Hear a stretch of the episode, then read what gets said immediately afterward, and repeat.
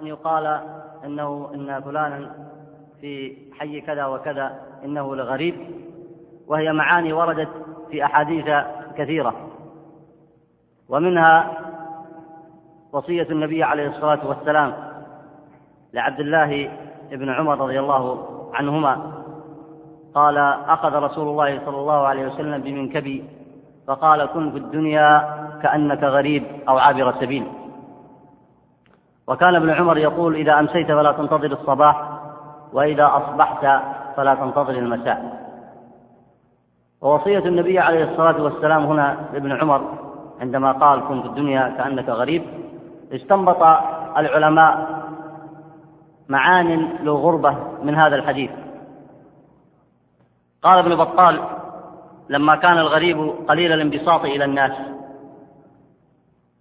بل هو مستوحش منفرد، فإن هذا معنى من معاني الغربة الذي ورد في الحديث، وهو وصية النبي محمد صلى الله عليه وسلم، حيث أشار إلى ابن عمر أن يكون زاهدا، وأن يشعر بهذا المعنى في من معاني الغربة، لأنه يؤدي إلى القوة في عبادة الله والاستمرار في طاعة الله. وكما لا يخفى عليكم أن الإنسان إذا انبسط إلى الدنيا ورغب في جاهها ومالها وشهواتها أخلد إلى الأرض واستكثر بالناس، سواء المحق فيهم أو المبطل، فإنه لا شك يضعف عن حمل الحق. وما فتن كثيرا من الناس كما تعلمون إلا أن يقول: على هذا أكثر الناس، أو على هذا وجدت أهل طائفتي أو أهل بلدي، ونحو ذلك. فالشعور بهذا المعنى الذي وصى النبي صلى الله عليه وسلم وصى ابن عمر فيه هو شعور معين على الطاعة، ولذلك استنبط منه ابن عمر معنى آخر فقال: إذا أمسيت فلا تنتظر الصباح، وإذا أصبحت فلا تنتظر المساء. ومعنى هذا أن يكون قلبك معلق بالله عز وجل، أن يكون قلبك معلقا بالله عز وجل لا معلقا بالدنيا، وأن يكون قلبك معلقا بالآخرة، وحينئذ تنتظر لقاء الله عز وجل، فيخف عليك حمل التكاليف، ويخف عليك حمل الطاعة وأداء الواجبات والبعد عن المحرمات. ومنها أيضا من المعاني الغربة أن الإنسان الغريب يشعر بأنه في حاجة إلى الرجوع إلى وطنه، وأنه ينتظر ذلك بفارغ الصبر. فورد الوصف في حديث ابن عمر ليدل على معنى آخر، وهي أنك أيها المسلم في الدنيا تعيش في وطن في رحلة قصيرة، وتنتظر الذهاب إلى وطنك الذي جعله الله عز وجل وطنا لك، وإن الدار الآخرة لهي الحيوان، فجعل الحياة الدنيا إنما هي رحلة قصيرة تدلف بك إلى الحياة الآخرة التي هي الحياة، ولذلك جعلها الله عز وجل على الأبدية والتكريم الذي لا غصة فيه. فهذا أيضا من المعاني التي وردت في الحديث. ومنها أيضا أن الإنسان إذا كان غريبا في الغالب يسلم من الاختلاط بالناس والوقوع في رذائلهم، والوقوع أيضا والاشتغال بما هم عليه، والوقوع في الحسد والبغضاء ونحو ذلك، بل يكون في ذلك قليل التأثر بمثل هذا. ولا شك، وأشار إليه الإمام الكرماني في شرح البخاري، ولا شك أن هذا أيضا من المعاني التي أشار إليها حديث النبي عليه الصلاة والسلام. فهذه المعاني الحسية استخرج منها العلماء المعاني أو المعنى المعنوي، وهو ما ورد في أحاديث الغربة كما تمت الإشارة إلى ذلك في الدرس الأول، وهو ما سيشرحه الإمام الشاطبي في ما سيأتي من كلامه.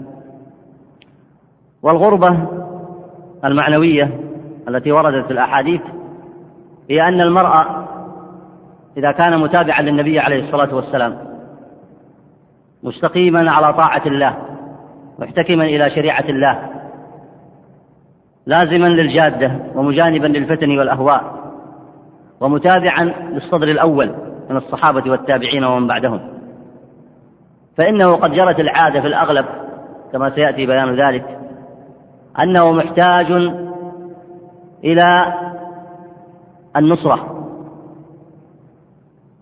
وذلك في الأمر كله، لكن في الأغلب أن الناصر له قليل مع جريان الأزمان وتفاوت الأحوال. وحتى في وقت النبي عليه الصلاة والسلام لما تمكن الإسلام وانتشر وكثر أهله وتمكن في البلاد، لا يعني أن هذه الغربة لما زالت عنهم، لما انتشر الحق وانتشر الإسلام، لا يعني أنهم لم يذوقوا منها شيئا، فكما سيشير المصنف هنا أنهم ذاقوا من أولها، ذاقوا مرارتها ووجدوا في ذلك شيئا عظيما. ومن ثم صبر الصحابة رضوان الله عليهم مع النبي عليه الصلاة والسلام في الغربة الأولى. نعم، جاء بعد ذلك تمكن الإسلام وظهرت قوته بعد ذلك، لكن هذا لا ينفي ما كانوا فيه من الغربة في أول الأمر. وعلى هذا فإن الأغلب في من درس التاريخ الإسلامي، وهذا ما حصل لكثير من المجددين، فإنهم يأتون في الغالب والأعم على حين فترة من العلم وعلى كثرة من الجهالات، فيحتاجون أن يردوا الناس إلى سنة النبي عليه الصلاة والسلام ويجمعوهم على دعوة الحق، فيكون العالم في أول أمره غريبا، أو تكون الداعية في أول أمره غريبا، وذلك كما سيشير إليه المصنف في واقعه بعد أن يتحدث عن الغربة الأولى. فأول ما بدأ به من وصف الغربة قال: ما ظهر بالعيان. فكأنه يريد أن يحيل في تفسير معنى الحديث إلى واقع لا يكابر أحد فيه، وهو ما نقله أهل السير والمؤرخون والعلماء كافة من واقع النبي عليه الصلاة والسلام لما بدأ في توطيد دعوته ولما بدأ في نشر الحق. وذكر هنا أن النبي صلى الله عليه وسلم بعثه الله على حين فترة من الرسل، وفي جاهلية جهلاء، يصدق ذلك ما روي في الصحيح من حديث عياض بن حمار أنه قال: وفيه فإن الله نظر إلى أهل الأرض عربهم وعجمهم فمقتهم إلا بقايا من أهل الكتاب، أي إلا بقايا من أهل الكتاب كانوا على إقامة التوحيد. ولا شك أن تلك الفترة من الجاهلية كان الناس فيها إذ تابعوا الرسل وكانوا قليلا، كانوا في حاجة ماسة إلى الثبات والصبر، وكانوا كذلك رحمهم الله، وهم أصحاب النبي صلى الله عليه وسلم رضوان الله عليهم، فثبتوا وصبروا، فأعز الله بهم دينه وأعلى كلمته. طيب، أما قوله هنا: لا تعرف من الحق رسما، أي أثرا، ويدل عليه حديث عياض بن حمار السابق. نعم، بل كانت تنتحل ما وجدت عليه آباءها وما استحسنته أسلافها من الآراء المنحرفة والنحل المخترعة والمذاهب المبتدعة. هذا هو الأصل في كل من لم يتابع الرسل عليهم الصلاة والسلام، فإنه في كل فترة جاءت بعد رسول، فإن الرسول الذي يأتي بعده يأتي وقد وجد الناس قد انتحلوا دينا كان عليه آباؤهم، واستحسنوهم وأسلافهم آراء، وانتحلوا بدعا. ولذلك تنقسم البشرية إلى قسمين في طول التاريخ البشري، وقد نبه على ذلك القرآن الكريم، فهم الذين اتبعوا الأنبياء وهم أتباع الرسل، وهؤلاء لا يتصور فيهم ذلك، إذ لا يدينون إلا بدين الحق ويتابعون الأنبياء فيه. والأصل الذي يبني عليه أتباع الأنبياء هو قبول الحق منهم وقبول ما جاءوا به من الوحي، المتمثل عند كل نبي فيما جاء به من الكتاب. ومعنى هذا أنهم ليس عندهم مصدر آخر يرجعون إليه في معرفة عقائدهم وشرائعهم وفي معرفة أخبار الغيب إلا خبر الرسول عليه الصلاة والسلام، سواء كان الرسول هو محمد صلى الله عليه وسلم وأصحابه يتبعونه على ذلك وأمته من بعده، أو كان الرسول هو من كان من قبل النبي عليه الصلاة والسلام. ولذلك أنكر الله عز وجل على المشركين المفارقين للرسل المنابذين للدعوة التوحيد في قوله تعالى: أم لهم شركاء شرعوا لهم من الدين ما لم يأذن به الله. فخاصية النبي إذ جاء بما أمره الله عز وجل به أنه يعلم الناس، أول ما يعلمهم يؤكد عليهم توحيد الربوبية الذي غالب أهل الأرض عليه، وهو اعتقاد أن الله هو الخالق والرازق والمالك والمجير، ثم يبين لهم توحيد العبادة الذي هو أصل فطرتهم، ومن توحيد العبادة اتباعه فيما أمر واجتناب ما نهى عنه وجزر، وقبول حكمه وعدم التشريع فيه من دون الله. فالواجب ما كان واجبا إلى فيما شرعه الله، والحلال ما كان حلالا، والحرام ما كان حراما. فإذا تصور هذا الأمر فإنه لا يقع في أتباع الرسل الصادقين أن يشرعوا من دون الله، لكن في أحوال الجاهلية يشرع الناس بعضهم لبعض، ولذلك ينتحلون أديانا، وينتحلون كما أشار هنا ما وجدوا عليه آباءهم، وينتحلون النحل المخترعة، والمخترعة هي التي يرجعون فيها إلى آرائهم وأهوائهم وكبرائهم وحكمائهم، أي لا يرجعون فيها إلى كتاب الله وسنة نبيه محمد صلى الله عليه وسلم. أي نعم. فحين قام فيهم صلى الله عليه وسلم بشيرا ونذيرا وداعيا إلى الله بإذنه وسراجا منيرا، فسرعان ما عارضوا معروفه بالنكر وغيروا في وجه صوابه بالإفك ونسبوا إليه، إذ خالفهم في الشرعة ونابذهم في النحلة كل محال. هذا هو الفارق العظيم الآن. فإذا لكل قوم شرعة، والمقصود بالشرعة الشريعة كما قال الله تعالى: ثم جعلناك على شريعة من الأمر فاتبعها. أيضا في قوله تعالى: وجعلنا لكل منهم شرعة ومنهاجا. فالشرعة الشريعة. فالخلاف الذي يشير إليه في معنى الغربة أن القوم كانوا لديهم شرائع، ولذلك سيأتي في تفسير البدع عند الشاطبي أنه ينظر فيها بنظرة شمولية. فمن البدع عبادة الأصنام، ومن البدع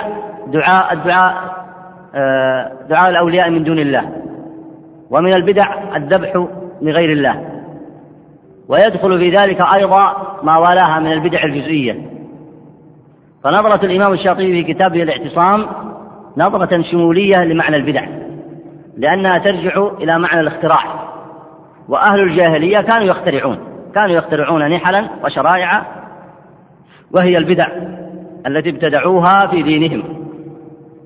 فهنا التقابل بين أمرين: بين شريعة الله عز وجل التي جاء بها الرسول صلى الله عليه وسلم، وسنامها التوحيد وأركان الإسلام، وجاءت بالأمر باتباع التوحيد، بالالتزام بالتوحيد وأحكامه، ومنابذة الشرك وأحكامه. والمشركون كانوا على العكس من ذلك، كانت شريعتهم الشرك وعبادة الأصنام والتحاكم إلى أحكام الجاهلية، فكانت عقيدتهم اتباع الشرك والتزام أحكامه ومفارقة التوحيد وترك أحكامه.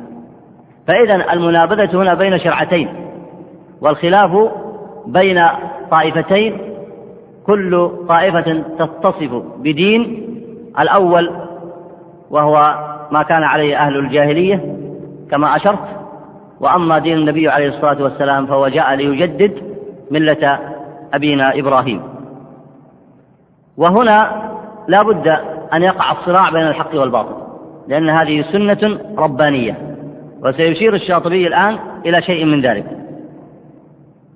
اقرأ بارك الله. وهو الصادق المصدوق الذي ورموه بأنواع البهتان، فتارة يرمونه بالكذب، وهو الصادق المصدوق الذي لم يجربوا عليه قط خبرا بخلاف مخبره، وآونة يتهمونه بالسحر، وفي علمهم أنه لم يكن من أهله ولا ممن يدعيه، وكرة يقولون إنه مجنون مع تحقيقهم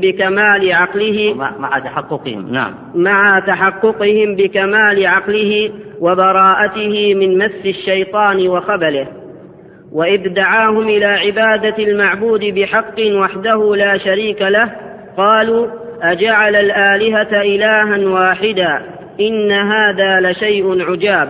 مع الشاطبي يشير هنا إلى الكشف عن تهافت أفكار المبطلين، وهو منهج إسلامي. ماذا كانوا يقولون عن النبي عليه الصلاة والسلام قبل، ولذلك قال هنا إذ دعاهم إلى عبادة الله، قبل أن يدعوهم إلى عبادة الله ماذا كان يقولون عنه؟ كانوا يقولون الصادق الأمين عليه الصلاة والسلام، وكانوا يرجعون إليه ببعض أمورهم، وكان مقدما معروفا بصدقه وأمانته، وكان ذلك شائعا عند الناس. ومع هذا فإن هذا الأمر العرفي المنتشر المألوف المعروف قد أنكره هؤلاء وكابروا، كل ذلك لما خالفهم في الطريقة وخالفهم في النحلة. ولذلك سيشير الشاطبي إلى معنى مهم جدا، وهو أن المخالف عادة كما صنع أهل الجاهلية يطلبون الموافقة، فلما جاءهم النبي عليه الصلاة والسلام بما جاءهم به طلبوا منه الموافقة. فلما صبر على عبادة ربه ماذا صنعوا؟ تركوا كل ما يعتقدونه فيه من الصدق والكلام الحسن، فانقلبوا بعد ذلك ونكصوا على أعقابهم وأخذوا يرمونه بكل كذب وكل بهتان. وهذه ليست عادة خاصة في أهل الجاهلية الأولى، بل هو وصف ثابت للكفار في أغلبهم، فإنهم إذا رأوا الحق قد اتضح، وهذا لا شك من ضعفهم، وعجزهم وافترائهم الكذب، فإنهم إذا رأوا الحق قد ظهر أخذوا في معارضة الرسل بتكذيبهم ورميهم بألفاظ كثيرة. وقد ذكر الشاطبي هنا رميهم للنبي عليه الصلاة والسلام بالكذب وبالسحر، وهو وارد في قوله تعالى وعجبوا أن جاءهم منذر منهم وقال الكافرون هذا ساحر كذاب، فرموه بذلك. ومما يكشف أيضا عن تناقض المبطلين أنهم يعلقون ما وقع فيه النبي عليه الصلاة والسلام ووصفوه بأنه مجنون، علقوا هذا الأثر المدعى المزيف علقوه بآلهتهم، وذلك رغبة فيهم في ربط الأمور كلها بآلهتهم. فحتى هذا الرسول الذي افتروا عليه بأنه مجنون، من الذي أصابه بالخبال ومن الذي أصابه بهذا؟ إنه في زعمهم أصابته الآلهة، فكأنهم أرادوا أن يجمعوا بين أمرين، بين معارضة الرسول وبين التأكيد على ما هم فيه من الشرك والجاهلية، ولذلك وصفوه أيضا ورموه بالجنون. ولاحظوا هنا تتبعا لفهم النص، قال وإذ دعاهم إلى عبادة المعبود بحق وحده لا شريك له قالوا أجعل الآلهة إلها واحدا إن هذا لشيء عجاب. اقرأ بارك الله فيك. مع الإقرار بمقتضى هذه الدعوة الصادقة فإذا ركبوا في الفلك دعوا الله مخلصين له الدين، وإذا أنذرهم بطشه يوم القيامة أنكروا ما يشاهدون من الأدلة على إمكانه. بارك الله فيك. شوف، لاحظوا الآن المقابلة بين الآيتين. لما دعاهم إلى توحيد الله قالوا أجعل الآلهة إلها واحدة، وهذا الذي تنكره الجاهلية، كيف يكون الإله في الأرض والسماء واحدة فيكون هو الذي يتجه إليه بالصلاة، ويكون هو الذي يتجه إليه بالعبادة، وتكون الشريعة التي يتحاكم إليها هي شريعته، ويكون الأمر أمره؟ كيف يكون كذلك؟ تستغرب الجاهلية هذه العقيدة الفطرية، وتريد أن تجعل الآلهة كثيرة، فإله يعبد من دون الله، وإله آخر تتبع شرائعه، وإلها يسأل منه الدعاء وجلب الضر وجلب النفع ودفع الضر وهكذا، وآلهة في الأرض وآلهة في السماء. هكذا تريد الجاهلية تفريق الناس عن الأمر الفطري وتفريقهم عن معنى العبادة الصحيح، وذلك لكي لا يكونوا أمة واحدة على الحق كما خلقهم الله، فإن الله عز وجل خلق بني آدم أمة واحدة على الحق. وكما ورد في حديث ابن عباس رضي الله عنهما قال: كان آدم وذريته 10 قرون على الحق، تفسيرا لقوله تعالى: كان الناس أمة واحدة. فلما طرأ الشرك في البشرية أخذت الجاهلية في تعديد الآلهة، فآلهة في السماء وآلهة في الأرض وآلهة بين الأرض والسماء كالكواكب وغيرها. ثم يتفرق الناس على هؤلاء الآلهة، ومنهم من يعبد هذا ومنهم من يعبد هذا ومنهم من يتبع هذا ومنهم من يتحاكم إلى هذا ومنهم من يطيع هذا في شرائعه وهكذا. ولا بأس عليها الجاهلية بزعمها وضلالتها أن تجعل من الآلهة حجرا حينا، وتجعل من الآلهة حينا آخر ملائكة، وتجعل الآلهة حينا آخر بشرا، وتجعل الآلهة حينا آخر صالحا، وإن كان النبي أو الولي ليس مسؤولا عما يصنعه الناس من الشرك، كما صنع قوم نوح مع ود ويسوع مع ود ويغوث، لكن هؤلاء قوم صالحون، ومع ذلك قوم موسى صنعوا من هؤلاء آلهة يعبدونها من دون الله. فالبشرية هي التي أوقعت نفسها في الخلاف والشقاق والانحراف بسبب أنها لم تجعل الإله إلها واحدا. ولذلك لما جاءت هذه الدعوة، انظروا هذا العجاب الذي يذكرونه، قالوا: أجعل الآلهة إلها واحدا، إلها واحدا في السماء يعبد ويصلى له ويحج له وتتبع شريعته ولا يدعى إلا هو ولا يذبح إلا له، إن هذا لشيء عجاب. وهذا الذي تتعجب منه الجاهلية وأتباع الأديان لما تركوا اتباع النبي عليه الصلاة والسلام أيضا تعجبوا من ذلك، ولذلك وقع أتباعهم في الشرك، فتارة يعبدون عيسى، وتارة يعبدون من حواريهم، وتارة يجعلون الآلهة 3، فيستغربون أن يكون الإله إلها واحدا. وأما في أصل فطرتهم فما تظنونهم يعتقدون؟ هؤلاء الذين ضلوا وأضلوا في أصل فطرتهم ماذا يعتقدون؟ من يذكر الجواب؟ يعتقدون إلها واحدا. ولذلك الشاطبي هنا رحمه الله، هذه مقدمة الحقيقة، لكنها في نفس الوقت هي جزء من الكتاب، وأراد أن ينبه إلى ذلك، فهي جزء من الكتاب بمعنى أنه درس فيها أمورا مهمة، فهو لا يصف بها كتابه حتى تقرأ قراءة سريعة، كلا، وإنما يتحدث فيها عن مسائل مهمة مرتبطة بالكتاب. فهنا أشار إلى معنى عظيم، قال: مع الإقرار بمقتضى هذه الدعوة الصادقة. كيف يقرون بها؟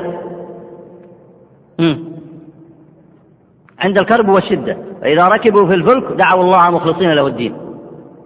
فهنا الآلهة إلها واحدا وإلا آلهة متعددة؟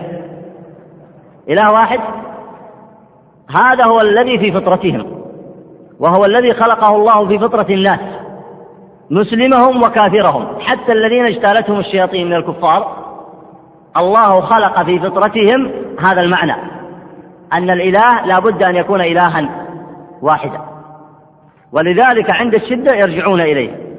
فالتناقض الذي يشير إليه هنا أنه لما تعجبوا من تعدد الآلهة، كيف إذن يرجعون مرة أخرى فيجعلون الإله إلها واحدا يدعونه وحده بلا شريك؟ أإذا متنا وكنا ترابا ذلك رجع بعيد. وإذا خوفهم نقمة الله قالوا: اللهم إن كان هذا هو الحق من عندك فأمطر علينا حجارة من السماء أو يأتنا بعذاب أليم. هؤلاء القوم ما كان ينبغي لهم أن يقولوا هذا، بل الذي يتصور من الإنسان أن يقول في مثل هذا الموقع: اللهم إن كان هذا هو الحق من عندك؟ يقول فأمطر علينا حجارة من السماء، أو يقول فاهدنا إليه. لكن هذا يدلكم على مكابرة كثير من الخلق. فالمسألة ليست عندهم تبين الحق والهدى، وإنما هي المجادلة بالباطل والاستنكاف عن عبادة الله والإصرار في الكفر به. وإلا فإن الإنسان وإن وقعت فيه المعاندة، وإن عظم عليه أن يفارق ما كان عليه آباءه وأجداده، الأنسب به أن يقول في هذا الموقع: اللهم إن كان هذا هو الحق من عندك فاهدنا، فإن هذا الرسول جاءنا بما لا يعرف، هذا الرسول جاءنا بما لا يعرف، فإن كان الذي جاء به هو الحق فاهدنا إليه. لكن من سوء حالهم ومن كبرهم وغطرستهم أنهم يقولون: فأمطر علينا حجارة من السماء، أو ائتنا بعذاب أليم. ومع ذلك فإن رحمة الله عز وجل كانت عليهم متحققة بأمرين: الأمر الأول أنه أخر عذابهم وجعله متوقفا على أمرين: الأمر الأول ألا يكون فيهم النبي عليه الصلاة والسلام، والأمر الثاني ألا يعذبهم وهم يستغفرون. ولذلك لما خرج النبي عليه الصلاة والسلام منهم وهاجر، أخذهم الله عز وجل في غزوة بدر فعذبهم وقتلوا وجمعهم الله عز وجل في قليب بدر. ولذلك أخذ العلماء من مثل هذه الآية والآيات الأخرى أن الله لم يستجب دعاءهم بإنزال حجارة عليهم من السماء أو تعذيبهم بعذاب أليم إلا لما خرج النبي عليه الصلاة والسلام، لأن الله لم يكن ليعذبهم والنبي عليه الصلاة والسلام فيهم، فعذبهم في بدر بالعذاب الأليم في الدنيا ويلحقه العذاب الأليم في الآخرة. نعم. اعتراضا على صحة ما أخبرهم به مما هو كائن لا محالة، وإذا جاءهم بآية خارقة افترقوا في الضلالة على فرق، واخترقوا فيها بمجرد العناد ما لا يقبله أهل التهدي إلى التفرقة بين الحق والباطل. يقال خلق الكذب إذا اختلقه، فهم يختلقون الكذب معاندة للرسول عليه الصلاة والسلام. نعم.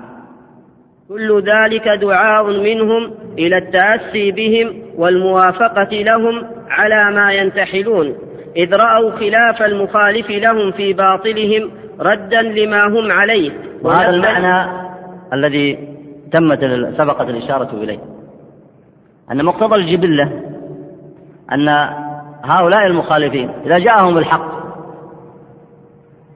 عرفوا أن هذا المخالف لهم وإن كان على الحق، لما رد باطلهم اعتبروا ذلك خصومة بينهم وبينهم، فلا بد أن يرجعوه لموافقتهم. ولذلك انظروا كيف يكون هذا الصراع أمرا طبيعيا.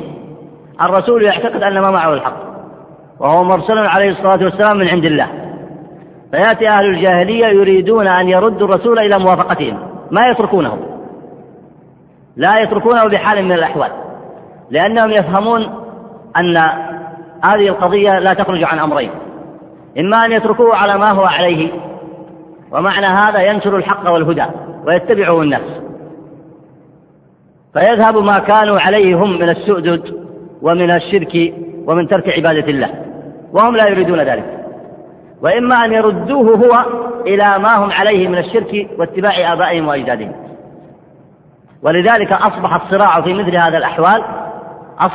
في مثل هذه الحال أمرا طبيعيا لا مندوحة عنه، لأن الرسول لا يستطيع أن يرجع إلى ما عندهم ولا يترك الحق الذي أنزله الله عليه، وكذلك كان الرسول صلى الله عليه وسلم.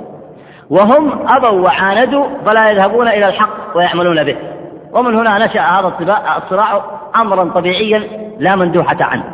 أشار إلى ذلك الشاطبي بقوله: واعتقدوا إذ لم يتمسكوا بدليل. يعني الآن هم ما عندهم دليل على ما هم عليه، أن الخلاف يوهن الثقة، أي الثقة بما هم عليه، ما عندهم دليل يحاجون الناس به ويقولون نحن على الحق. ولذلك مما حاولوا فيه من الأدلة بزعمهم، وهي شبهة ليس بدليل، قالوا إبراهيم منا، أي أنت أيها النبي لما دعوت إلى ملة إبراهيم فإبراهيم منا ونحن على ملته، يعني جعلوا الشرك والجاهلية التي كانوا عليها هي ملة إبراهيم. وكذلك صنع أعداء الرسل، فاليهود ادعوا بأن إبراهيم منهم، والنصارى ادعوا أن إبراهيم منهم، وكل ذلك بزعمهم مخالفة للرسل الذي جاءوهم بالحق. ولذلك الله حكم بين هذه الطوائف في سورة آل عمران، فقال الله عز وجل: ما كان إبراهيم يهوديا، ردا على من؟ على اليهود، ولا نصرانيا، ولكن كان حنيفا مسلما وما كان من المشركين. فلم يبقى عندهم دليل يعتمدون عليه في تصحيح ما هم عليه. اقرأ، أعد النص كما ذكر الشاطبي. كل ذلك دعاء منهم إلى التأسي بهم والموافقة لهم. من هو الذي يتأسى بهم؟ الرسول، يريدونه أن يرجع إلى ما هم عليه. نعم. إذ رأوا خلاف المخالف لهم في باطلهم ردا لما هم عليه ونبذا لما شدوا عليه يد الظنة، واعتقدوا أي التهمة. نعم. واعتقدوا إذ لم يتمسكوا بدليل أن الخلاف يوهن الثقة ويقبح جهة الاستحسان. يعني كان الأقرب أن يستجيبوا إما لدعوة الرسول فيؤمنوا به، أو يتركوه ويجرب شأنه مع الناس. يعني فيه بدل هذا الذي صنعوه احتمالين آخرين: الاحتمال الأول أن يؤمنوا بما جاء به الرسول، الأمر الثاني أن يدعوه ويجرب هو ويبلغ الناس وينظرون هل يقبل الناس منه ذلك أو لا. والاحتمال الثالث الذي هو أسوأها هو الذي فعلوه هو: اضطروا إلى المكابرة، اضطروا إلى العناد، اضطروا إلى المخالفة، اضطروا إلى رميه بالجنون ورميه بالسحر ورميه بالإفك. أي نعم. وطبعا لم يتركوه لماذا؟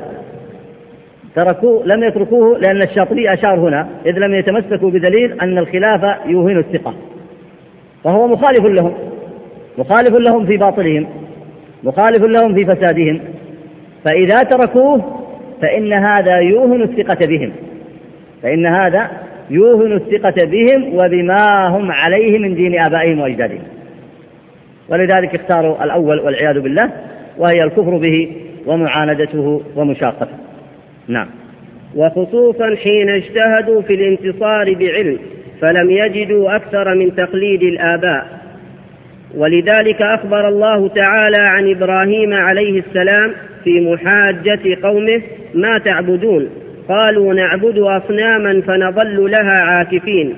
قال: هل يسمعونكم إذ تدعون أو ينفعونكم أو يضرون؟ قالوا: بل وجدنا آباءنا كذلك يفعلون.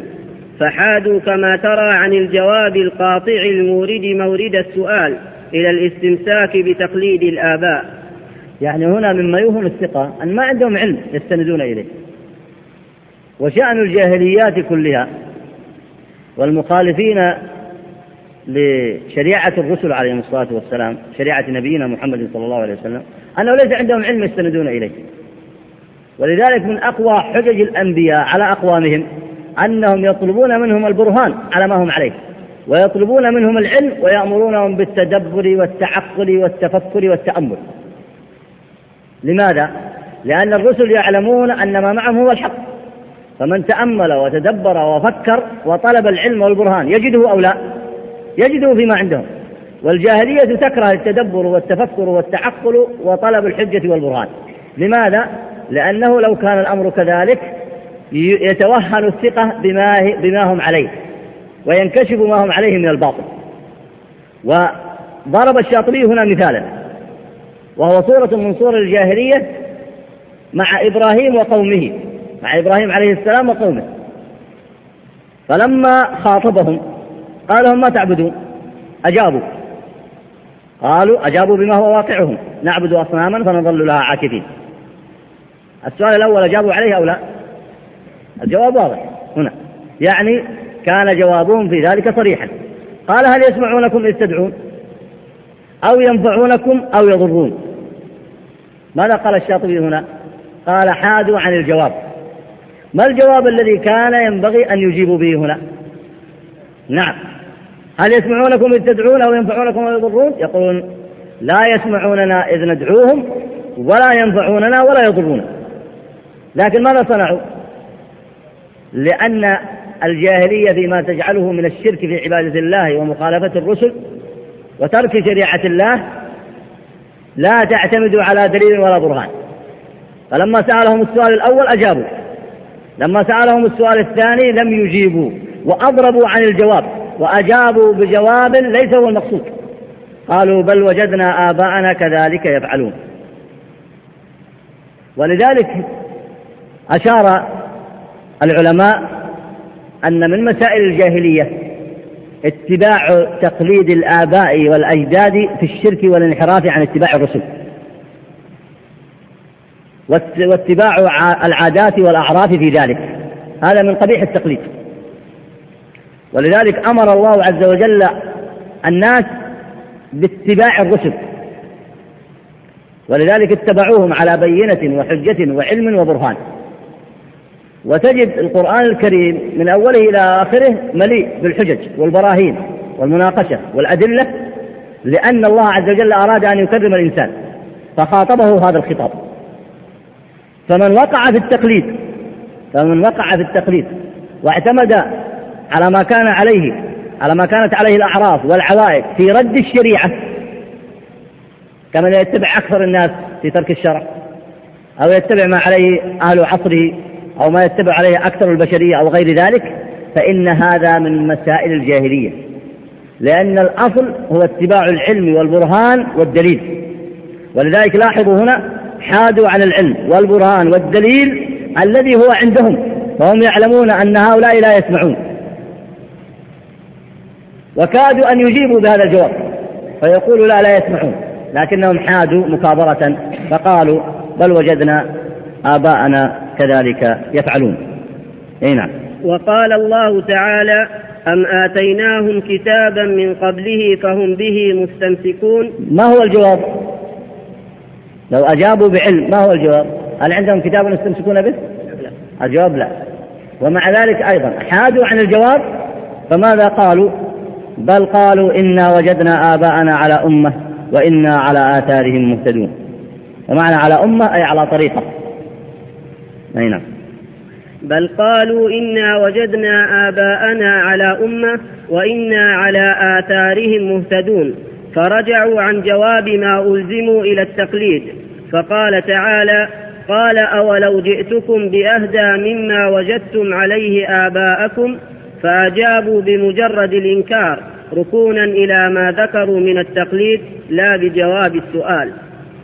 فكذلك كانوا مع النبي صلى الله عليه وسلم فأنكروا ما توقعوا معه زوال ما بأيديهم، لأنه خرج عن معتادهم وأتى بخلاف ما كانوا عليه من كفرهم وضلالهم، حتى أرادوا أن يستنزلوه على وجه السياسة في زعمهم ليوقعوا بينهم وبينه المؤالفة والموافقة، ولو في بعض الأوقات أو في بعض الأحوال أو على بعض الوجوه.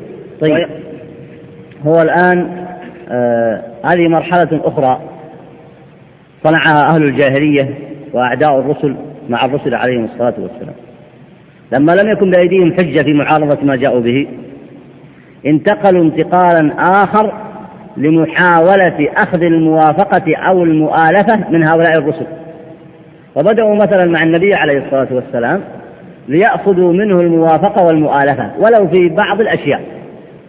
ولذلك قال المصنفون رحمه الله ليوقعوا بينهم وبين أي وبينه المؤالفة والموافقة ولو في بعض الأوقات أو في بعض الأحوال أو على بعض الوجوه، أي يأتون بأي قدر معين يتفقون معه فيه ويحاولون أن يحملوه على اتباع شيء من باطلهم. فإذا اتبع شيئا من باطلهم يكونوا بذلك قد نجحوا في إيقاع الألفة بينه وبينهم. ولذلك هنا قال ليقف لهم بتلك الموافقة واهي بنائهم، لأنهم إذا أخذوا منه هذه الموافقة فقد قووا بناءهم الذي كانوا عليه، فأبى عليه الصلاة والسلام. اقرأ بارك الله. ليقف لهم بتلك الموافقة وهي بنائهم، فأبى عليه الصلاة والسلام إلا الثبوت على محض الحق والمحافظة على خالص الصواب، وأنزل الله: قل يا أيها الكافرون لا أعبد ما تعبدون، إلى آخر السورة. فنصبوا له عند ذلك. طيب، هنا ذكر ابن كثير أن مشركي قريش دعوا رسول الله صلى الله عليه وسلم إلى عبادة أوثانهم سنة، ويعبدون معبوده سنة، فأنزل الله عز وجل هذه السورة وأمر رسوله صلى الله عليه وسلم أن يتبرأ منه.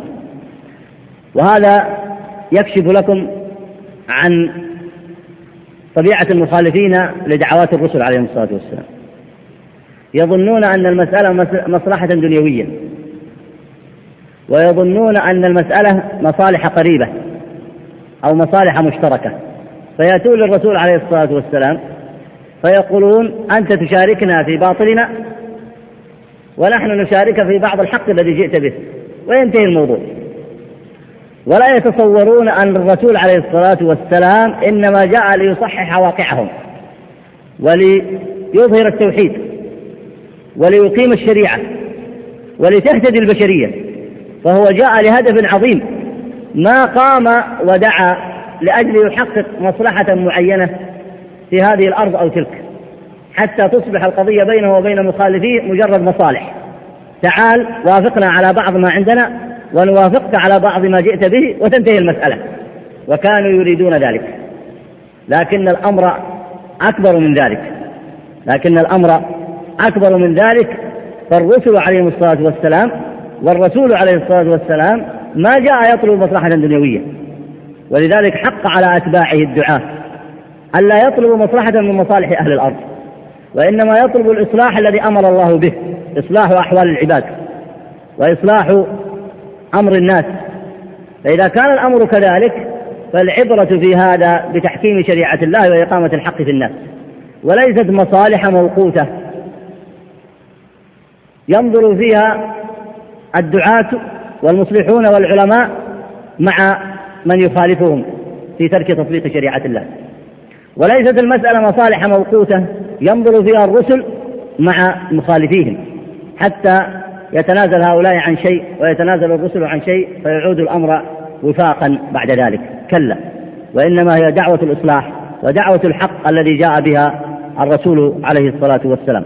ولذلك أنزل الله هذه السورة ليبين لهم أن ما يفكرون فيه تفكير فاسد، فالمسألة ليست مصالح قريبة يتفق عليها هؤلاء وهؤلاء، وإنما جاء الرسول عليه الصلاة والسلام ليبعدهم عن الشرك ويحملهم على التوحيد وإقامة شريعة الله ونصرة دين الله.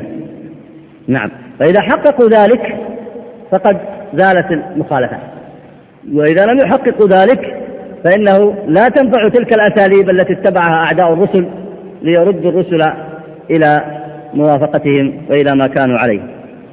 نعم، نصبوا له عند ذلك حرب العداوة. الفاء للتعقيب، يعني لما تبينوا أن للرسول هدفا عليه الصلاة والسلام، هدفا واضحا بينا، وهو إقامة التوحيد وأحكامه والبراءة من الشرك وأحكامه والاجتماع على نصرة دين الله وجمع الناس على ذلك، لما تبينوا أن الهدف هذا هو الهدف، وأن الرسول لا يمكن أن يأتي لمصلحة قريبة بينهم وبينه، لما تبين لهم هذا الأمر قالوا: إذن نناصبه العداوة. ولذلك عقب الشاطبي هنا بالفاء فقال: فنصبوا له عند ذلك حرب العداوة.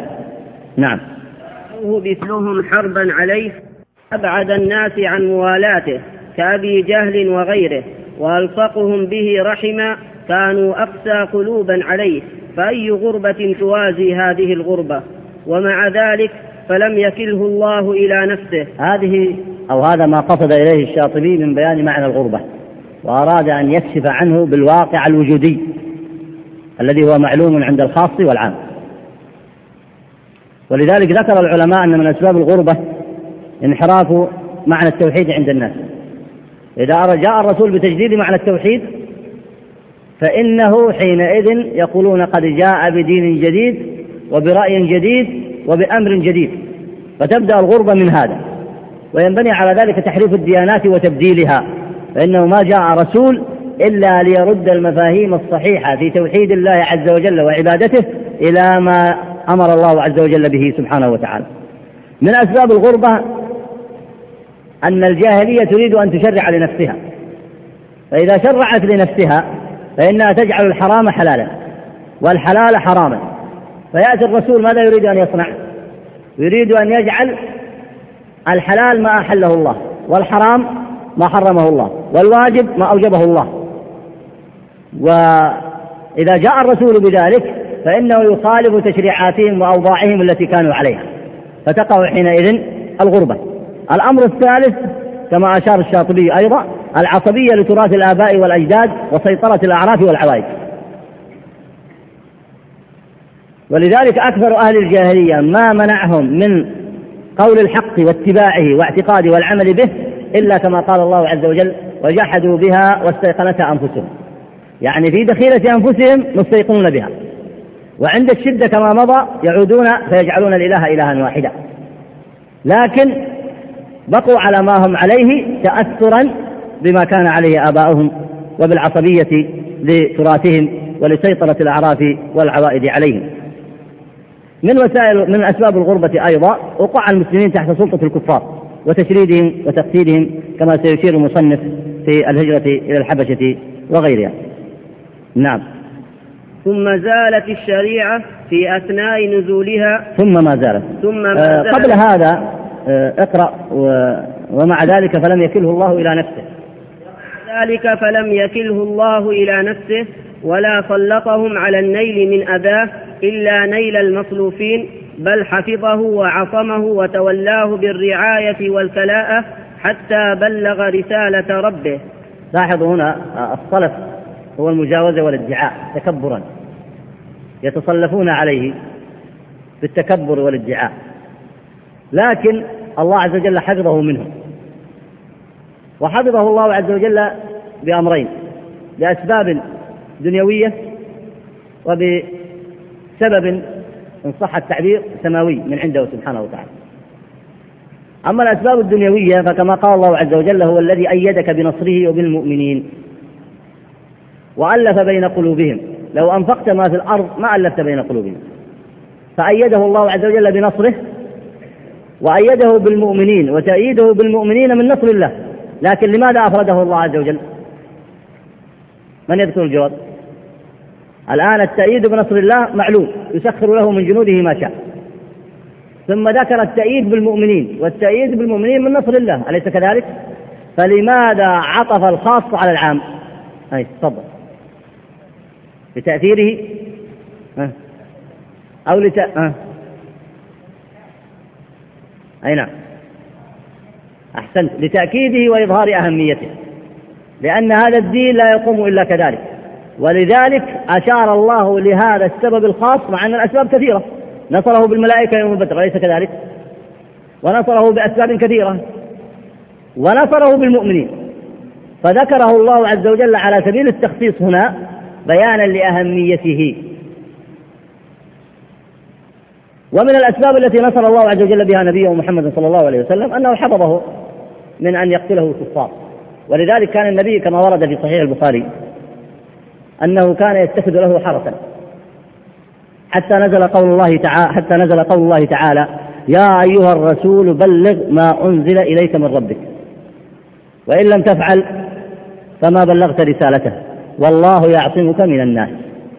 فلما نزلت هذه الآية أمر الذين كانوا يحرسونه أن ينفضوا كما ورد في ما رواه أبي حاتم عن عائشة قالت كان صلى الله عليه وسلم يحرس حتى نزلت هذه الآية والله يعصمك من الناس، قالت فأخرج رأسه من القبة وقال يا أيها الناس انصرفوا فقد عصمني الله عز وجل. رواه الحاكم في مستدركه وقال حديث صحيح الإسناد، ورواه ابن جرير والترمذي أيضا. فالنبي صلى الله عليه وسلم عصمه الله بعصمته، فلا يستطيع أحد أن يغتاله أو يقتله، وهذا حفظ من الله عز وجل لنبيه عليه الصلاة والسلام. أي نعم. ثم ما زالت الشريعة في أثناء نزولها وعلى توالي تقريرها تبعد بين أهلها وبين غيرهم. يعني الآن يشير الشاطبي إلى معنى يقول فيه أن الشريعة ما زالت، يعني كأنها أكثرت من ذلك، كأنها أكثرت من البيان في هذا الأمر. ثم لاحظوا قوله أيضا وعلى توالي تقريرها، أي تقريرها للأحكام، تقرير الشريعة للأحكام. ويدخل في هذا إيش؟ الأحكام الكلية العقائد، والأحكام الكلية والجزئية. فكأنه يريد أن يصور لكم الآن أن الشريعة من أولها إلى آخرها ما زالت تبين وتقرر أمرا عظيما. ما هو هذا الأمر؟ اقرأ بارك الله فيك. تبعد بين أهلها وبين غيرهم. من هم أهلها؟ المسلمون. وبين غيرهم من الكفار والمشركين والمنافقين. نعم. وتضع الحدود بين حقها وبين ما ابتدعوا، ولكن على وجه من الحكمة عجيب. طيب، وتضع الحدود بين حقها، ما هو الحق الذي جاءت به الشريعة؟ توحيد الله وعبادته. والذي ابتدعوه ما هو؟ الشرك والكفر وما والاه من الشرع والنحل المخترعة. فكأن الشاطبي يشير إلى معنى عظيم هنا، وهي أن الشريعة في كثير من الآيات والأحاديث توالت وقررت إبعاد أهل الإسلام عن هؤلاء، ثم وضعت الحدود التي تبين الحق وتفصله عما ابتدعه الكفار والمشركون وأهل الجاهلية. من يستطيع أن يكشف عن شيء من هذا؟ من يستطيع يأتي بأمثلة في مجال الاعتقاد وأمثلة في مجال الجزئيات تبين أن الشريعة قصدت إلى هذا المعنى ولم تقصد له بشيء من البيان المحدود؟ فالكلام الشاطبي هنا أن ذلك كان بيانا عاما شاملا انتشر في الشريعة. نعم تفضل. أحسنت. يا أيها الذين آمنوا لا تتخذوا اليهود والنصارى أولياء. وأيضا نعم الطيرة، أي كان الناس بالجاهلية يتطيرون ثم جاء الإسلام بالنهي عن ذلك، وهذا يشير إلى جميع مسائل الجاهلية التي كانوا عليها، فإنه جاء الإسلام بنهي هذه الأمة عنها. أمثلة أخرى.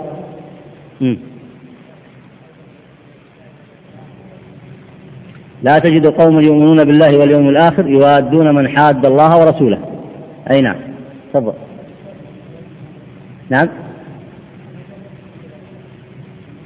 ومن لم يحكم ما أنزل الله فأولئك هم الكافرون، أي أمر الله عز وجل هذه الأمة وعزلها عن طبيعة الكفار الذين يشرعون من دون الله ويحكمون أنفسهم بغير شريعة الله. أي نعم. من الأمثلة على ذلك يا أيها الذين آمنوا لا تتخذوا عدوي وعدوكم أولياء ولن ترضى عنك اليهود ولا النصارى حتى تتبع ملتهم. أي نعم صبر.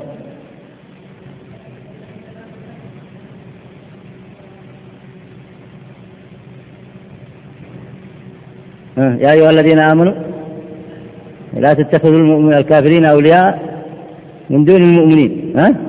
أحسنت. طيب صبر.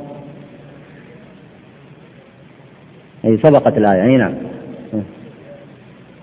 قل يا أيها الكافرون لا أعبد ما تعبدون. أي نعم صبر.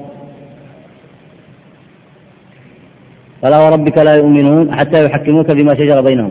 نعم. أيه. قل يا أهل الكتاب تعالوا إلى كلمة سواء بيننا وبينكم ألا نعبد إلا الله. أي نعم أحسنت. أي نعم تفضل. فالمواضع في ذلك كثيرة، ولو أخذتم ساعة أو أكثر لما استطعتم أن تشيروا إلى قليل من كثير.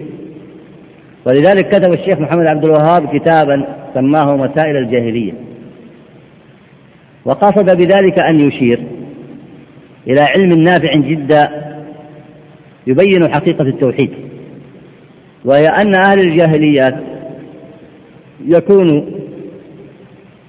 على مسائل معينة في الاعتقاد وفي غيرها. فمثلا يقول الله عز وجل تحذيرا لنا، وهذا من النص الخاص لمثل هذا، وإلا فإن الأدلة والبراهين كثيرة. يقول الله عز وجل في سورة آل عمران: يا أيها الذين آمنوا لا تكونوا كالذين كفروا وقالوا لإخوانهم إذا ضربوا في الأرض أو كانوا غزا لو كانوا عندنا ما ماتوا وما قتلوا ليجعل الله ذلك حسرة في قلوبهم. فهنا نهانا الله عز وجل أن نكون مثلهم في أي شيء. كثيرا مما أفسد عقول كثيرا من المسلمين أنهم يتصورون أنهم منهيين على أن لا تكون مثل الكافر، يعني لا تكون مثله في عدم النطق، في ترك النطق بشهادة أن لا إله إلا محمد رسول الله. نعم، أنت منهي عن ذلك، مأمور بملازمة النطق بشهادة أن لا إله إلا الله وأن محمد رسول الله، لكن معناها ومقتضاها لا يستقر ولا يثبت إلا إذا التزمت بالنواهي القرآنية وما ورد في الأحاديث، بحيث لا تكون مثل الذين كفروا، لا في عقائدهم ولا في هديهم ولا في شرائعهم ولا في أخلاقهم، وإلا فإن ذلك يؤثر على مقتضيات لا إله إلا الله، كل مخالفة بحسبها. فإن كنت مثلهم في الشرك والعياذ بالله فإن ذلك ناقض للتوحيد، وإن كنت مثلهم في الاعتراض على حكمة الأمر واتباع الرسل وعدم قبول شرائع الرسل، شريعة النبي عليه الصلاة والسلام فيما وضعوه من قوانينهم التي استحلوها وحكموا بها الكفار، فإن كنت مثلهم في ذلك والعياذ بالله نقضت شهادة التوحيد. ثم أيضا نهى الإسلام أن تكون مثلهم في كثير من عقائدهم، مثل هذه الآية ألا تكون مثلهم في الاعتقاد الفاسد في القدر، فإنهم إذا أصابهم شيء قالوا لو كان الإنسان عندنا ما أصابه كذا وكذا، فورد النهي عن ذلك. فمسائل الجاهلية الفائدة في التحذير منها أن يحذر المسلمون أن لا يكونوا مثل الذين كفروا، لا في عقائدهم ولا في أخلاقهم ولا في شرائعهم ولا في هديهم.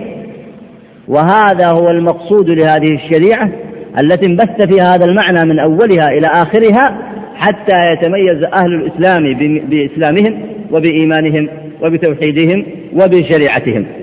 ولذلك أحسن الشاطبي رحمه الله في الإشارة إلى هذا المعنى بقوله: ثم ما زالت الشريعة في أثناء نزولها وعلى توالي تقريرها تبعد بين أهلها وبين غيرهم، وتضع الحدود بين حقها وبين ما ابتدعوا، ولكن على وجه من الحكمة عجيب. اقرأ بارك الله. وهو التأليف بين أحكامها وبين أكابرهم في أصل الدين الأول الأصيل. ففي العرب نسبتهم إلى أبيهم إبراهيم عليه السلام، وفي غيرهم لأنبيائهم المبعوثين فيهم. يقصد بهذا الإشارة إلى أمرين: الأمر الأول ما أشار إليه وهو وضوح الحق والبينة في الفصل بين هذه الأمة وغيرها، والفصل بين التوحيد والشرك والسنة والبدعة والحق والباطل. الأمر الثاني الذي يشير إليه هو أسلوب التأليف ما أمكن ذلك، فهو يشير إلى أن هذه الشريعة في طبيعتها حاولت أن تؤلف قلوب المخالفين لكي يتبعوها. فماذا صنعت مثلا مع أهل الجاهلية؟ قالت إن مقصد الرسول هو أن يردكم على ما كان عليه إبراهيم عليه السلام. فإذن الأمر لو أنهم تدبروا وأخذوا البرهان والحق لرأوا أن الأمر قريب، وهو أن ما جاءهم به من الحق قد كان عليه إبراهيم عليه السلام. صحيح آباءهم الأقربين لم يكونوا على ذلك، لكن كان عليه قوم من قبلهم أيضا وكان عليه إبراهيم عليه السلام، فلعل هذا يشجعهم. ألم يقولوا إن إبراهيم منا؟ إذن هذا الذي عليه إبراهيم.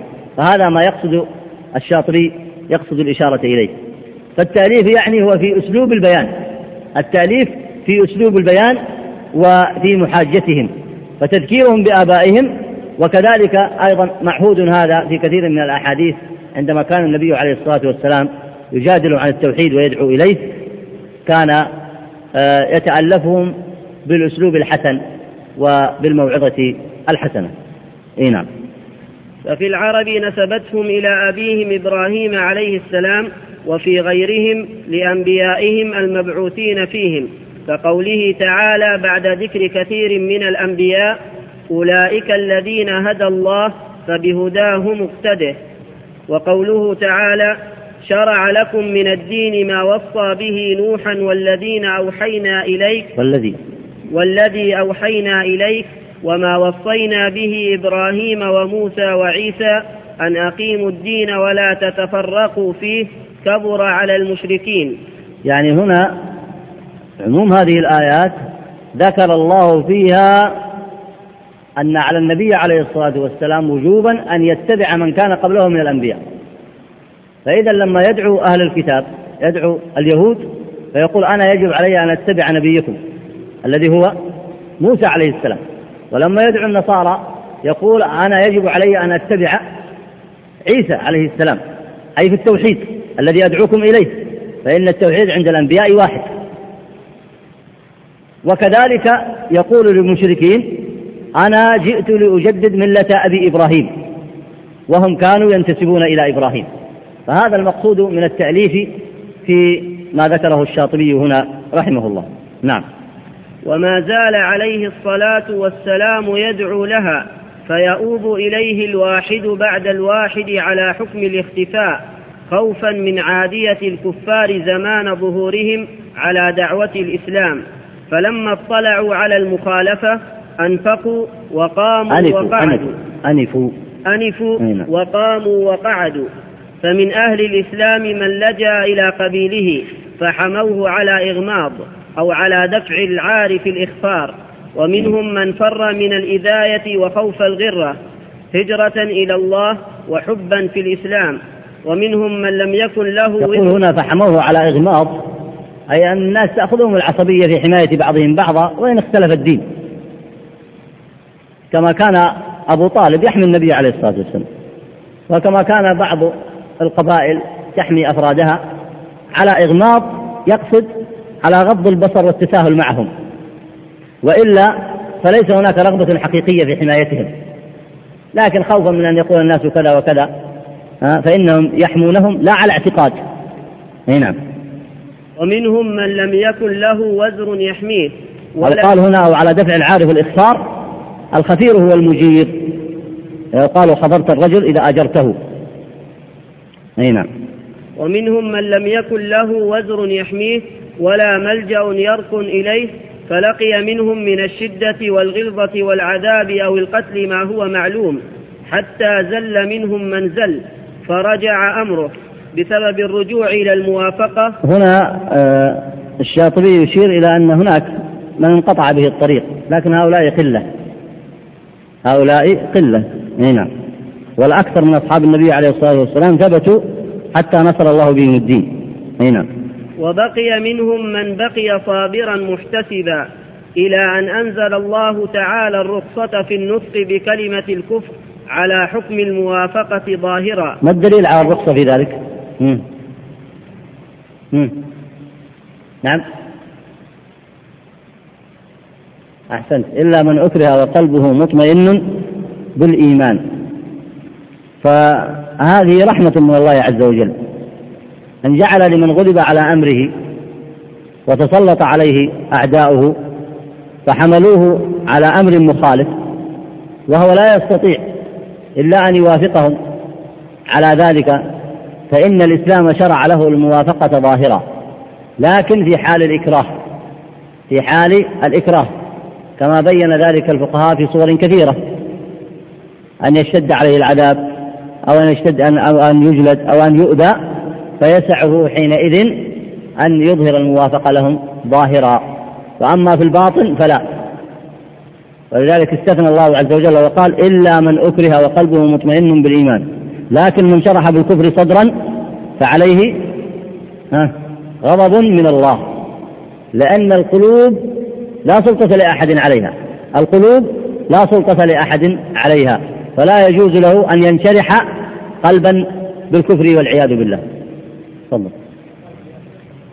نعم. قصة عمار بن ياسر وقصص كثيرة لا مجال الآن لذكرها، فإنه لما ذكر أصحاب رسول الله صلى الله عليه وسلم، فإن هذا معلوم في السير وقد يطول ذكره، فإن منهم من حماه بعض قومه بعض قومه، ومنهم من شرد، ومنهم من طرد، ومنهم من قتل رضوان الله عليهم، وهكذا. لكن كانت جهودهم بإذن الله عز وجل جهودا مباركة، فنفع الله بهم جميعا وجعل جهودهم في سبيل الله عز وجل، حتى أولئك الذين قتلوا وحتى أولئك الذين شردوا، فإنه كما هو معلوم قد بنى الله عز وجل بفضله ورحمته الإسلام عليهم في الأرض. والإسلام الذي ينتشر اليوم هو وفي ما قبل ذلك من القرون هو بفضل الله عز وجل بعد رحمته وفضله ونعمته، كان مبنيا على جهودهم وجهود أولئك السابقين الذين جاهدوا وصبروا، والله لا يضيع أجر من أحسن عملا. أين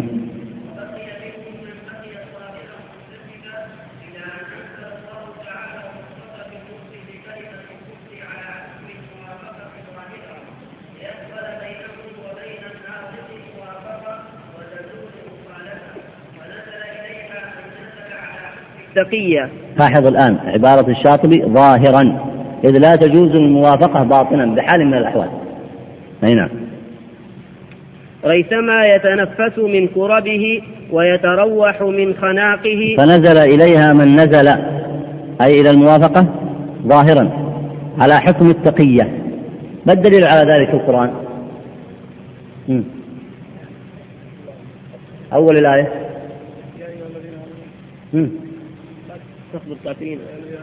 يا أيها الذين آمنوا لا تتخذوا الكافرين أولياء من دون المؤمنين. يا أيها الذين آمنوا لا تتخذوا الكافرين، لا يتخذ المؤمنون الكافرين أولياء من دون المؤمنين إلا أن تتقوا، ومن يفعل ذلك فليس من الله في شيء إلا أن تتقوا منهم تقاه ويحذركم الله نفسه. فهنا في هذه الآية استثنى الله عز وجل ما كان على حال التقية، ما كان على حال التقية هنا، وهي الموافقة ظاهرة في حال الإكراه. شوف لاحظ القيد هذا، يعني عندك قيدين: الموافقة ظاهرا وفي حال الإكراه، ثم المخالفة في الباطن، وهذه من التقية التي أجازها الله عز وجل. نعم. نزل إليها من نزل على حكم التقية ريثما يتنفس من كربه ويتروح من خناقه، يتروح يعني يستريح، وقلبه مطمئن بالإيمان، وهذه غربة أيضا ظاهرة. لاحظوا الآن أن كل ما ذكره الشاطبي يريد أن يبين به معنى الغربة، وهذه غربة أيضا ظاهرة. نعم. وإنما كان هذا جهلا منهم بمواقع الحكمة، وأن ما جاءهم به نبيهم صلى الله عليه وسلم هو الحق ضد ما هم عليه، فمن جهل شيئا عاداه، فلو علموا لحصل الوفاق ولم يسمع الخلاف، ولكن سابق القدر حتم على الخلق ما هم عليه. قال الله تعالى: ولا يزالون مختلفين إلا من رحم ربه. هذا أمر علمه الله عز وجل في القدر، لكن لا حجة للمشركين في القدر ولا حجة للعصاة في القدر. نعم، علم الله عز وجل ما يصنع العباد، لكن كما أشار المصنف في الدرس الأول هداهم النجدين وألهمهم الطريقتين، وهي طريق الحق والباطل، ألهمهم طريق الخير وبين لهم طريق الشر وحذرهم منه، وهداهم النجدين فلا عذر لهم في ذلك. وأما استدلال بقول تعالى: ولا يزالون مختلفين إلا من رحم ربك، فهو قد أتى على بيانها تفصيلا بعد ذلك في بيان أسباب الاختلاف، فلا نطيل بهذا، لأنه ذكر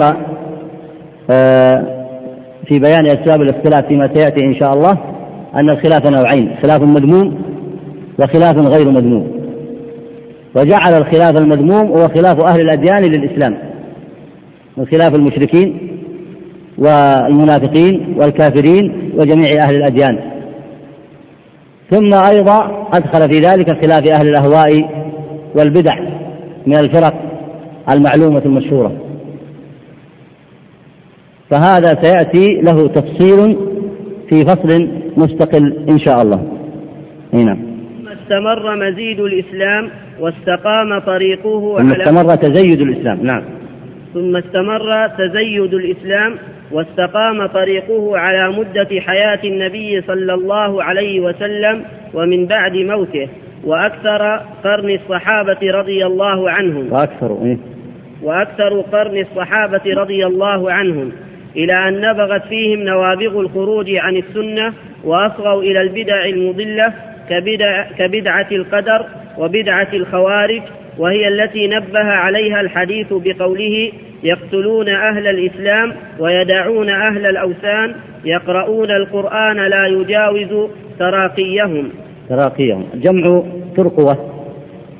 جمع ترقوة وهي العظمة الذي بين ثغر النحر والعاتق، وتكون أيضا على الجانبين على جانب الرقبة، فكأنه لا يجاوز هذا المكان، أي لا تصل معاني القرآن إلى قلوبهم فيتفهمونها ويعتقدونها ويعملون بها، ولا تصل لهم المعاني الصحيحة التي شرعها الله عز وجل في كتابه وسنة نبيه محمد صلى الله عليه وسلم. والشاطبي هنا يريد أن يشير إلى معنى آخر من معاني الغربة، فكأنه يريد أن المعنى الأول الذي كان في عهد النبي عليه الصلاة والسلام وقد أشار له فيما سلف، يقول إن هذا المعنى قد يعود مرة أخرى، ولذلك أشار على أن الإسلام كان في مزيد من القوة ومن الانتشار حتى بدأت المخالفة للسنة. لاحظوا هذا المعنى الذي يشير إليه، حتى بدأت المخالفة للسنة، فنبغت فرق كثيرة، هذه الفرق خالفت ما كان عليه النبي عليه الصلاة والسلام، وأشار إلى فرقتين المعتزلة والخوارج، وسيذكرها تفصيلا في هذا الكتاب بعد هذا. فهؤلاء الذين يقولون لا قدر والأمر أنف هم القدرية، وهم الذين تبرأ منهم الصحابة رضوان الله عليهم، وهم بذلك مكابرون في رد نصوص الكتاب والسنة ومخالفة ما كان عليه النبي عليه الصلاة والسلام. فالفرقة الناجية كما أشار هو رحمه الله ما كان عليه النبي عليه الصلاة والسلام وأصحابه، فهؤلاء كانوا في غربة أول الزمان لما كانت بداية دعوة التوحيد، وهو ما أشار إليه، ثم مكن الله لهم ونصرهم بالحق. فتمكن الإسلام بعد ذلك لا ينفي أن تكون هناك غربة جديدة في بعض الأحوال أو في بعض الأوقات أو لبعض الشرائع. فأشار المصنف إلى هذا المعنى بقوله إن هناك فرقا بدأت تنشأ في داخل الإسلام، هذه الفرق مخالفة لما كان عليه النبي عليه الصلاة والسلام، ولا شك أن الذي سيوافق هذه الفرق سيكون موافقا لها متابعا لبدعها ومتابعا لمخالفاتها، لكن الواجب عليه ماذا؟ أن يتابع ما كان عليه النبي عليه الصلاة والسلام. فإذا فارقهم فإنه سيكون في غربة، لأنه قد يفارقهم في مكان هم الأكثر فيه مثلا، أو يخالفهم في مكان هم المتمكنون فيه مثلا، فحينئذ تحصل له غربة. وبهذا يشير المصنف أن إذا تمكن الإسلام وانتشر ليس معناه أنه لن تأتي بعد ذلك فترة من الفترات يكون الدين فيها غريبة، فكأنه كما استدل على تصديق أول حديث النبي عليه الصلاة والسلام بدأ الإسلام غريبا، أخذ ليبين تصديق الجزء الثاني في الحديث وسيعود غريبا كما بدأ. وإن كانت الغربة الأخرى الثانية تختلف باختلاف الأحوال كما ستأتي الإشارة إلى ذلك. هنا إلى أن نبغت فيهم نوابغ الخروج عن السنة وأصغوا إلى البدع المضلة كبدعة القدر وبدعة أول من دعا إلى بدعة القدر هو معبد الجهني، وهو الذي قتل في بدعته في آخر زمن الصحابة، وأيضا تبعوا على بدعته غيلان الدمشقي قتله هشام بن عبد الملك. والمعتزلة ينفون القدر إلا القليل منهم. أما الخوارج فهم الذين خرجوا على علي رضي الله عنه، وفرقهم كثيرة ولهم أفكار ضالة وطبيعة خاصة سيشير إليها المصنف هنا، ويكادون يجتمعون على تكفير المرتكب للكبائر من دون استحلال، لأن مرتكب الكبيرة كالزنا مثلا أو السرقة أو شرب الخمر يكون بذلك فاسقا، ولا يكون كافرا إلا إذا استحل تلك المعصية فهم يكفرونه إذا عمل بها حتى وإن لم يستحلها، وذلك مخالفة بالنصوص القرآنية والأحاديث النبوية وإجماع سلف الأمة. أي نعم. وهي التي نبه عليها الحديث بقوله يقتلون أهل الإسلام ويدعون أهل الأوثان يقرؤون القرآن لا يجاوز تراقيهم، يعني لا. هذا مبني على مذهبهم أنهم يقتلونهم باعتبار أنهم كفار. إذا جاءوا للمسلم ارتكب معصية كان يزني مثلا أو يشرب الخمر قتلوه لأنهم يعتبرونه كافرا وهو باق على إسلامه، يفسق بذلك ولا يكفر، وهم يعتقدون كفره ويعتقدون أيضا أنه مخلد في النار، وهذا خلاف كما أسلفت لنصوص الكتاب والسنة وإجماع الأمة. وأيضا مما ترتب على مذهبهم الخروج على أئمة الجور، الخروج على أئمة الجور وقتالهم.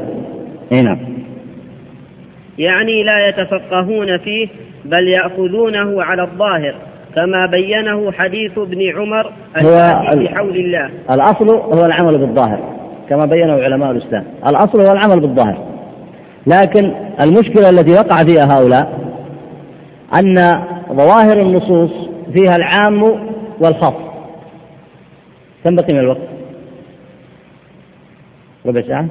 فيها العام والخاص، وفيها المطلق والمقيد، وفيها الناسخ والمنسوخ. ظواهر النصوص فيها كل ذلك. فمثلا ظاهر النص في قول الله تعالى والسارق والسارقة فاقطعوا أيديهما، وجوب القطع، فهذا ظاهر يعمل به، فليست المشكلة في العمل بالظاهر، لكن المشكلة أن هذا الظاهر يكون له ما يفسره، يكون له ما يفسره ويبينه ويشرحه، يكون هناك أدلة تتعلق بهذا الدليل، مثل حديث النبي عليه الصلاة والسلام لا قطع إلا في ربع دينار فصاعدا. فإذا إذا أردت أن تعرف متى تقطع يد السارق فلا بد أن تضم مع هذه الآية الأحاديث التي وردت في ذلك، وأيضا لا قطع إلا أن تكون السرقة من حرز، فرق بين السرقة التي من حرز وبين النهب ينتهبها الإنسان من الطريق، هذه ليست سرقة، وإنما السرقة ما أخذ على الاختفاء، ما أخذ على وجه الاختفاء. فجاءت السنة بتحديد الحرز في وجوب القطع، فلا بد أن يسرق من حرز، ولا بد أن يسرق ربع دينار فصاعدا. أما إذا لم يسرق من حرز ولم يسرق ربع دينار فصاعدا فهو لا يقطع بل يعذر بتعذيرات أخرى. فإذا جاء مثلا من الخوارج فأخذوا هذه الآية بدون الشروط الأخرى فإنهم لن يحسنوا تطبيق الآية تطبيقا صحيحا. أما إذا اعتبروا أن فعل السرقة هذا أصلا هو كفر مخرج عن الملة فذلك أشد في المخالفة. فلو نظروا في النصوص الأخرى لعلموا أن الله أوجب على هؤلاء الحدود، والحدود المقصود بها تطهيرهم، والحد هنا إنما هو حد على مرتكب السرقة وليس على مرتكب الكفر، ففرق بين حد السرقة وحد الردة كما بين ذلك العلماء. فلو أنهم جمعوا بين هذه النصوص لتوصلوا إلى العلم الصحيح. ولذلك حق على طالب العلم أن يجمع بين النصوص وأن يتعرف على معانيها في الكتاب والسنة كما بين ذلك العلماء. وأما إذا أخذ نصا واحدا بمعزل عن النصوص الأخرى التي في المسألة فإنه لا يستطيع أن يفهمها فهما صحيحا.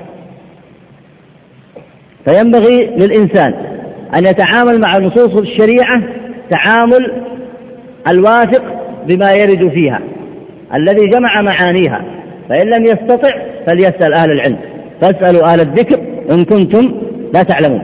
فالشريعة فيها عام وخاص، وفيها ناسخ ومنسوخ، وفيها مطلق ومقيد، وفيها مبين، السنة بيان للقرآن، وهكذا. فمن لم يستطع أن يدرك هذه المعاني فيجب عليه أن يسأل أهل العلم حتى لا يضرب النصوص بعضها ببعض. فمثلا هؤلاء لو أنهم سألوا الصحابة لعرفوا العلم، لأن العلم قام به الصحابة وعلموه لمن بعدهم، لكن ماذا صنعوا؟ تركوا العلم الذي عند الصحابة وأخذوا بجهلهم بظواهر في القرآن فيها ظواهر أخرى تخصصها أو تقيدها أو تشرحها وتبينها، فتركوا تلك الظواهر الأخرى فأخذوا بالظواهر الأولى فضاعوا عن معرفة الصواب. ولذلك مثلا جاءوا في الآيات التي والأحاديث التي تبين أن الزاني إذا ترك إذا زنى أو شرب الخمر فإنه كما قال النبي عليه الصلاة والسلام: لا يزني الزاني حين يزني وهو مؤمن، ولا يشرب الخمر حين يشربها وهو مؤمن. والمقصود بذلك كما بينه العلماء أنه إذا صنع ذلك فإنه ينقص إيمانه، والمقصود هنا نفي الإيمان بهذا المعنى، بدليل أن الله أثبت لهم الإيمان في نصوص أخرى في الشريعة، وهذا بحث مجاله طويل، لكن المقصود الإشارة إلى أن جمع النصوص العلمية الشرعية إذا كانت حول مسألة واحدة هو الذي يوصل طالب العلم ليتفقه في ظواهر النصوص تفقها صحيحا، فيجمع بين العام والخاص والمطلق والمقيد وهكذا. فالطرف الثاني للخوارج: جاء قوم قالوا من قال لا إله إلا الله دخل الجنة، فأخذوا بهذا الإطلاق ولم يروا أن الشرك الأكبر وأن الكفر الأكبر مضر بالتوحيد، ولم يعتبروه ناقضا من نواقض التوحيد. لماذا؟ لأنهم قالوا من قال، أي من نطق بالشهادتين، فإنه يدخل الجنة، وفي زعمهم حتى لو ارتكب ما يناقض ذلك، مع أن النصوص الأخرى إذا جمعت بين هذا الظاهر في هذا الحديث والظواهر الأخرى في النصوص الأخرى تجد مثل قول النبي عليه الصلاة والسلام: من قال لا إله إلا الله وكفر بما يعبد من دون الله. تجد مثل قول النبي صلى الله عليه وسلم: من قال لا إله إلا الله صادقا من قلبه. وهذه النصوص لو جمعتها مع النصوص الناهية عن الكفر والشرك والتحذير من أسبابهما واعتبارهما نواقض من نواقض الإسلام، إذا جمعت بين هذه الظواهر تبين لك معنى التوحيد التي تضمنته كلمة شهادة أن لا إله إلا الله وأن محمدا رسول الله. فالمقصود هو الجمع بين هذه الظواهر وتفسير بعضها ببعض. فالخوارج لم يصنعوا ذلك لأنهم ليسوا من أهل العلم ولا يحفظون العلم ولا يرجعون فيه إلى أهله، فأصابهم ما أصابهم. نعم. يعني لا يتفقهون فيه بل يأخذونه على الظاهر كما بينه حديث ابن عمر الآتي بحول الله، وهذا كله في آخر عام. يشير إلى حديث ابن عمر عند البخاري في باب استتابة المرتدين والملحدين، وابتدأ به الترجمة فقال: كان ابن عمر يراهم شرار خلق الله، وقال إنهم انطلقوا إلى آيات نزلت في الكفار فجعلوها في المؤمنين. ولو أنهم جمعوا بين الظواهر الموجودة في النصوص لاستطاعوا أن يعرفوا التوحيد، ويعرفون أن هناك من الأمور ما ينقضه وهي أسباب الكفر والشرك، وأن هناك من الأمور ما لا ينقضه وهي إتيان المعاصي والكبائر بدون استحلال. لو أنهم صنعوا ذلك لجمعوا بين هذا وبين هذا. كذلك المرجئة لو أنهم رجعوا إلى معنى الشهادتين والتحذير من أسباب الكفر والشرك لعرفوا أن أسباب الكفر والشرك تضر التوحيد. ولكن عادة أهل البدع أن كل منهم يأخذ بظاهر من الظواهر الذي يناسب بدعته وهواه، ولا يتأمل في مقاصد الشريعة ولا ينظر في جملة نصوصها. أي نعم. ثم لم تزل الفرق تكثر حسب ما وعد به الصادق صلى الله عليه وسلم. لعلنا نقف عند هذا المقدار، لأنه سيأتي بعد ذلك ويتكلم عن شيء من الغربة التي تقع في بعض الأزمان، حتى إذا أتى عصره، وهو المقصود بتأليف هذا الكتاب، حتى إذا جاء لعصره فإنه سيذكر نوعا من الغربة التي وقعت له، وسيتدرج في بعض العصور في بيان الغربة ويبين ذلك. وأختم هنا ببيان أن الغربة إما أن تكون بمقابلة أهل الإسلام لأهل الكفر، فأهل الكفر كثير وأهل الإسلام فيهم غريب، أهل الإسلام غرباء، ولذلك في كثير من الأحوال والمناطق يقتلونهم ويشردونهم لأن الكفار هم الأكثر. وفي الحديث أيضا عند البخاري حديث عبد الله بن مسعود: ما أنتم في أهل الشرك إلا كالشعرة البيضاء في جلد الثور الأسود. وكما قال الله تعالى: وإن تطع أكثر من في الأرض يضلوك عن سبيل الله. هذه غربة. النوع الثاني من الغربة غربة أهل السنة بين أهل الأهواء والبدع وبين أهل الكفر، وتلك غربة شديدة لأنهم اجتمع عليهم غربتان: غربة بين أهل الكفر وغربة بين أهل الأهواء. قال أبو بكر بن عياش: السنة في الإسلام أعز من الإسلام في سائر الأديان. وقال سفيان الثوري: استوصوا بأهل السنة خيرا فإنهم غرباء. ولذلك أشار الشاطبي إلى النوعين، أشار إلى النوع الأول وهي ما وقع للنبي عليه الصلاة والسلام مع الكفار، وأشار للنوع الثاني لما حدثت الأهواء والبدع. وأيضا الغربة مقيدة لأنها تتفاوت من زمان إلى زمان ومن مكان إلى مكان. أي نعم. وسيأتي زيادة تفصيل لذلك مع قراءة ما ذكره الإمام الشاطبي رحمه الله في مقدمته. سائل يسأل يقول: ما رأيك لو قال قائل: كلام الشاطبي التأليف بين أحكامها وبين أكابرهم في أصل الدين، يقال يدل على ما يفعل ويقال الآن من وحدة الأديان. لا، هذا بعيد جدا، هذا بعيد جدا ولا يقصد له الشاطبي، بل الشاطبي ذكر ما ذكر واستدل بدليل واضح جدا. قال: نسبتهم إلى أصل دينهم، نسبتهم إلى ما كان عليه إبراهيم عليه السلام، وبالنسبة لليهود والنصارى نسبتهم إلى ما كان عليه موسى وعيسى، فهو أتاهم بالتوحيد. فلما استغربوا من التوحيد وقالوا: أجعل الآلهة إلها واحدة، قال: أنا أدعوكم ليجدد ملة أبي إبراهيم الذي أنتم تقولون إيش؟ والخطاب للمشركين: الذي أنتم تقولون إن إبراهيم كان منا، فأنا أدعوكم إلى ما كان عليه إبراهيم. هذا هو التأليف. ليس المقصود أنه يدعو إلى وحدة الأديان كما هو موجود في هذا العصر، الذين يدعون إلى وحدة الأديان بأن تكون الأديان كلها واحدة ومصالحهم مصالح أهلها مصالح مشتركة. لا، ليس هذا المقصود، وهذا بعيد جدا. وكذلك في دعوته للنصارى، لأنهم يدعوهم إلى التوحيد وأن ينبذوا ما هم عليه من الشرك، لكن يذكرهم ويقول لهم إن عيسى كان داعيا للتوحيد. وكذلك بالنسبة لليهود يدعوهم إلى الحق والتوحيد ويقول لهم إن موسى كان داعية للتوحيد. هذا مقصود الشاطبي رحمه الله. يقول هنا: السلام عليكم ورحمة الله وبركاته. بعض الناس يربط ضعف الإسلام بالغربة ويقول أنه سوف يكون الإسلام ضعيفا، ويستدل بحديث الغربة ولا يشير إلى أن الغربة هي سبيل القوة، لأن الإسلام لم يقوى وينتشر إلا بالغربة. هذا معنى زائد الإشارة إليه، السياق الآن في بيان الغربة، أما كيف تزول هذه الغربة وما هو عمل الطائفة القائمة بالحق وكيف زالت فقد أشار له المصنف الآن. المصنف أشار إلى أن الله عز وجل مكن للإسلام وانتشر الإسلام على يد النبي عليه الصلاة والسلام والصحابة، فإذا كان الحديث عن الغربة فإن له مقصد، وهو كما أشار ابن عمر، كما قال النبي صلى الله عليه وسلم لابن عمر: كن في الدنيا كأنك غريب. وإذا كان الحديث عن الغربة كان له مقصد أيضا، وهو الاستقامة على السنة والثبات على الدين والاقتداء بالغرباء الأولين، ثم هنيئا لهؤلاء الغرباء لأن لهم طوبى، كما قال النبي صلى الله عليه وسلم: فطوبى للغرباء، قرة عين وإيمان وفرح وسرور في الدنيا وسعادة ونجاح في الآخرة وفوز بجنات عدن في الآخرة. فالحديث عن الغربة هنا حديث له مقاصده كما ذكر المصنف رحمه الله. ثم كيف تزول الغربة سيأتي المصنف ويبين ذلك، وأنها تزول بالدعوة والبيان، وقد أشار رحمه الله إلى ذلك في المقدمة، وسيفصل هذا كما يأتي الحديث عن عصره رحمه الله.